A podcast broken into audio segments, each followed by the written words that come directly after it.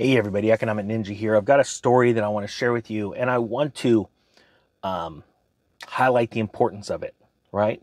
Because some people may say this is only three stores or a few stores. It's not that much in the grand scheme of things, but I believe you're about to see a trend, and I want to explain this to you in the best way possible. So stick with me, because you know sometimes the ninja goes off on tangents, but in those tangents, at the end of those branches of the tree of information, there is fruit. And even if it's going off on a bit of a tangent, I promise you we're going to get there, okay? So this is entitled, Aldi Just Abruptly Closed Multiple Stores. Now, if you don't know what Aldi is, it's a large grocery store chain that many people across the country love to shop at because of the savings that you can get, right? And I want people to understand that these companies, they get large for a reason, because they either offer great service or great prices, right? And there's no Aldi's near where I live, but I understand and am very sympathetic to this because I believe not only is it going to affect other grocery stores, but it is affecting so many of my subscribers. And do me a favor, if you shop at an Aldi, type a number one in the comment sections. We could see how many people have used Aldi's. Let me know what you think about Aldi's in the comment section, okay? And then I'm gonna link the story below, but we're gonna talk about it. It says Aldi is in the middle of a giant multi-year expansion. Also, I want to go over sort of a plan and how easy it is to destroy our food supply, and how easy it is to stop you from getting the food that you need at your grocery store. So I'm going to try and remember that. It says Aldi's in the middle of a giant multi-year expansion, but that hasn't stopped a few sudden closings from happening right in the same area. Reports say that on June 12th, a store in Auburn Gresham neighborhood of Chicago shut its doors for good.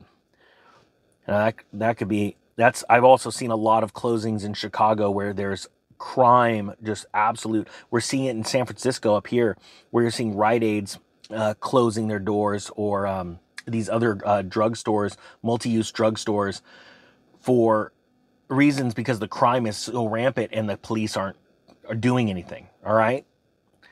So it says the Southside grocery store is the second to abruptly close in the last year, as another Aldi store was shut down in the western neighborhood of West Garfield Park last October.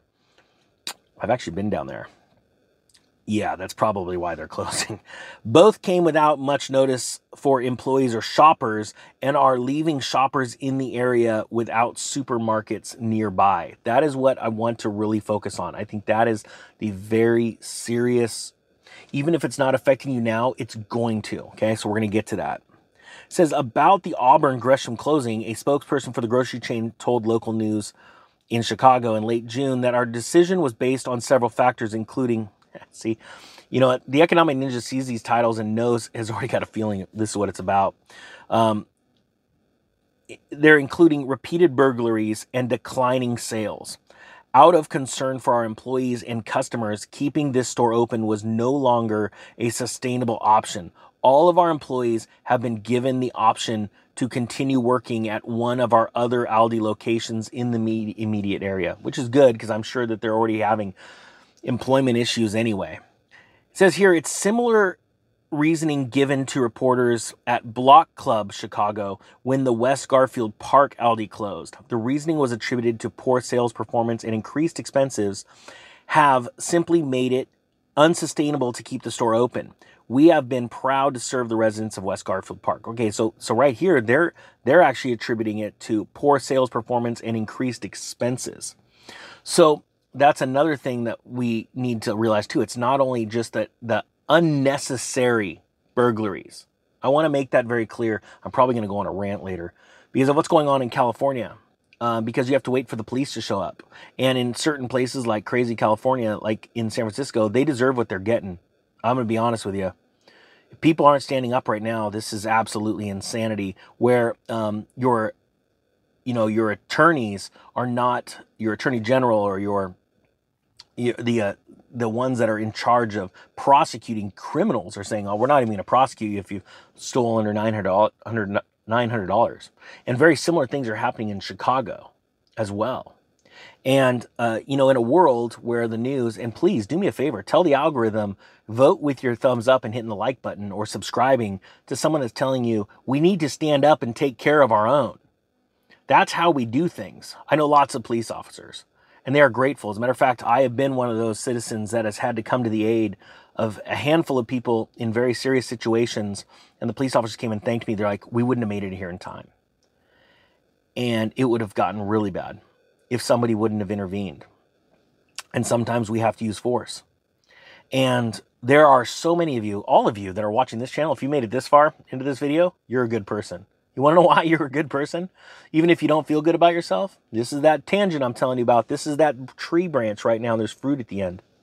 Because I have a feeling some of you need to hear this. Even if you feel horrible about your life situation, you're watching a channel right now of somebody that is out warning about things ahead of time, and you want to make a difference in not only your own life, but your family's life or your friends' lives.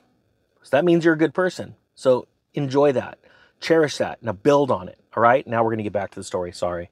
But we have to start standing up. But it's not only the crime that's causing one of these Aldi stores to close, but it's also poor sales performance and increased expenses. You know, we're seeing inflation taking businesses out left and right. And guys, I'm going to let you finish this story yourself. It's going to be in the comments or the description of the video. I want people to understand how very serious this is, because there are a lot of people that, and again, people are typing one in the comment section. You can see how many people shop at Aldi's. Let me know what you think of them. But these stores get big for a reason, because they're low price or they have good service, right? Usually it's low price. Most stores thrive on low price, and that's why people come in to get their stuff. You could actually, customer acquisition cost is pretty low when you have low prices, you know, quite frankly. I can take a customer from another company easily if I have low prices. I could do just about everything else wrong. If I got low prices, people will bend over backwards, drive across town. It's just like, you know, a gallon of gas. If it's cheaper across town, ironically, you'll burn more gas to go there, because that's the mentality of the consumer, right?